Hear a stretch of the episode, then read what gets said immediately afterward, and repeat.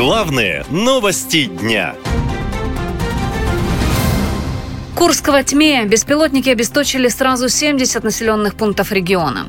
В нескольких районах Курской области рано утром 5 октября прозвучала серия взрывов. Да, беспилотник прилетел прямо сюда. Беспилотник? Ага. Местные практически сразу написали в соцсетях, что горит трансформатор. В десятке населенных пунктов моментально исчез свет. Вот что написал в Телеграме губернатор области Роман Старовойт. Один из трансформаторов вспыхнул. Обесточены пять населенных пунктов и больница. На месте работают спасатели.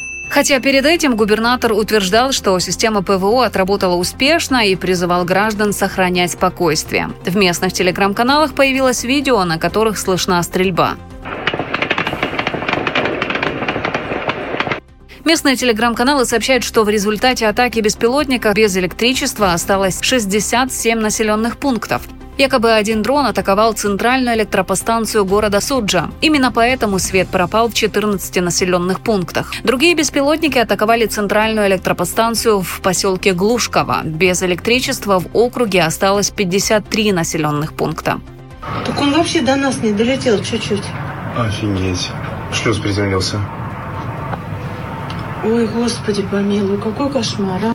Военкоры пишут, что дроны атаковали подстанцию, к которой подключены важные военные объекты российской армии. Какие именно, неизвестно. Сообщается, что дрон мог сбросить сразу два взрывных снаряда на подстанцию, расположенную в Слободе Белой.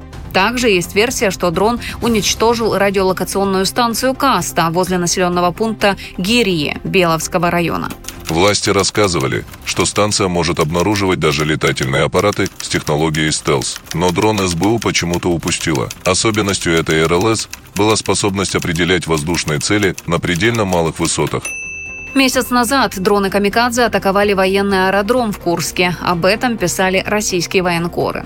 16 дронов «Камикадзе» пытались ударить по четырем самолетам Су-30 и одному МиГ-29. Также среди пораженных целей радары комплекса С-300 и два «Панциря». Кроме самолетов, там также находились системы ПВО. Однако официально ни атаку на военный аэродром, ни уничтожение самолетов и ПВО в Минобороны не подтверждали. Наша лента. Веселим, сообщаем, удивляем.